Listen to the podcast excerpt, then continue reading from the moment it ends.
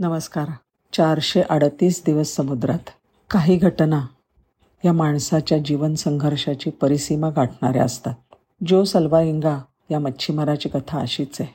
खरं तर हा एक अनुभवी मच्छीमार होता. आयुष्याची अनेक वर्ष त्यांनी समुद्रात मच्छीमारी करण्यात घालवली होती. सतरा नोव्हेंबर दोन हजार बारा या दिवशी तो कॉर्डोबा नावाच्या आपल्या नवशिक्या सहकार्याबरोबर पंचवीस फूट उंचीची मासेमारीची बोट घेऊन प्रशांत महासागरामध्ये मासे पकडण्यासाठी म्हणून निघाला. दोघांबरोबर दोन तीन दिवसासाठी लागणारी सामुग्री होती. पण पहिल्या काही तासांमध्येच त्यांनी गरजेपेक्षा जास्त मासळी पकडली. खुश झाले दोघंहीजणं पण त्यांचा हा आनंद फार काळ टिकणार नव्हता. अचानक भयंकर वादळाला सुरुवात झाली. अति मुसळधार पाऊस कोसळायला लागला. नव्वद ते एकशे वीस किलोमीटर ताशी या वेगाने वारे व्हायला लागले. समुद्र खवळला. समुद्राने रौद्र विध्वंसक रूप धारण केलं. दोघा मच्छीमारांनी लगबगीने किनारा गाठायचा प्रयत्न केला. पण किरा किनारा दिसायचा बंदच झाला होता.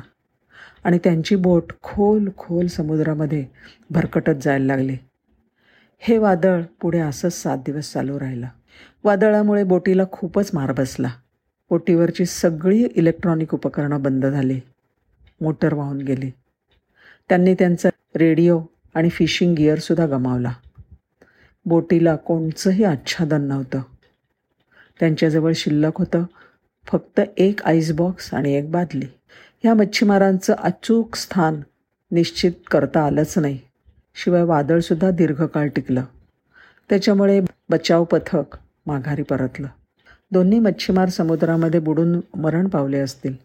असा समज करून घेऊन त्यांनी शोधकार्य थांबवलं. बोटीवर असलेलं खाणं अवघ्या काही दिवसांमध्ये संपून गेलं. पावसाचं पाणी साठवून त्यांनी ते प्यायला सुरुवात केली. खूप दिवस पाऊस नाही पडला तर त्यांनी स्वतःचं मूत्र किंवा माशांचं रक्त पिऊन दिवस ढकलले. तसाच जो साल्वारेंगा हा एक तरबेज मच्छीमार होता. मासे कासव आणि समुद्र पक्षी ह्यांना तो त्यांच्या त्याच्या हातांनी अगदी शिताफीने पकडायचा. दिवसामागून दिवस जायला लागले. महिन्यामागून महिने सरायला लागले. पण किनारा कुठे दिसतच नव्हता. एव्हाना त्यांचे घरी परतण्याचे सर्व मार्ग बंद झालेत असं त्यांना कळून चुकलं होतं. ह्या परिस्थितीत जो स्वतःला कशा ना कशात तरी गुंतवून ठेवायचा पण कॉर्डोबा मात्र निराशाच्या गर्दीत लोटला गेला. चार महिने समुद्रामध्ये अडकून पडल्याने आणि रोज रोज कच्चं अन्न खावं लागल्यामुळे तो वैतागला. त्यांनी खाणं पिणं सोडून दिलं. जीवन इच्छाच त्याची संपली. आणि लवकरच त्याचा मृत्यू झाला. या मृत्यूचा जोशला जबर मानसिक धक्का बसला. पाच सहा दिवस त्याने आपल्या सहकार्याचा मृतदेह तसाच शिल्लक ठेवला आणि त्याच्याशी बोलणंही चालू ठेवलं. मग मात्र त्याला काय करावं ते सुचेना.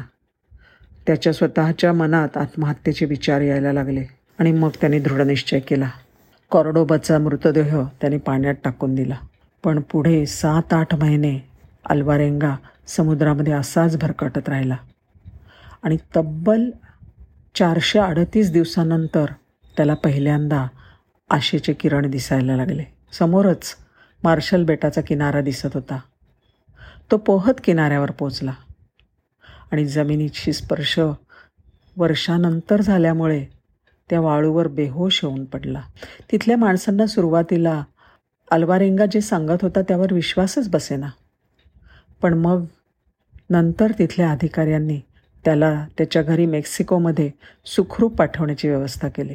मेक्सिकोच्या ज्या गावातनं त्याने प्रवास सुरू केला तिथून तो चक्क नऊ हजार सहाशे पन्नास किलोमीटर दूर एक वर्ष आणि त्र्याहत्तर दिवसांनी येऊन पोचला होता. तीस जानेवारी दोन हजार चौदाला मार्शल आयलंडला अल्वारेंगा उतरला होता. प्रतिकूल परिस्थितीमध्ये नैसर्गिक आव्हानांचा सामना करत जोश अल्वारेंगाने भरकटलेल्या अवस्थेत समुद्रामध्ये सर्वात जास्त काळ जिवंत राहण्याचा विक्रम केलेला आहे. जगण्याची प्रबळ इच्छा असेल तर कोणत्याही आव्हानांचा सामना करत कठीण परिस्थितीतून सुखरूप बाहेर पडता येतं हे त्याने सिद्ध केलं आहे सलाम त्याच्या जिद्दीला. धन्यवाद.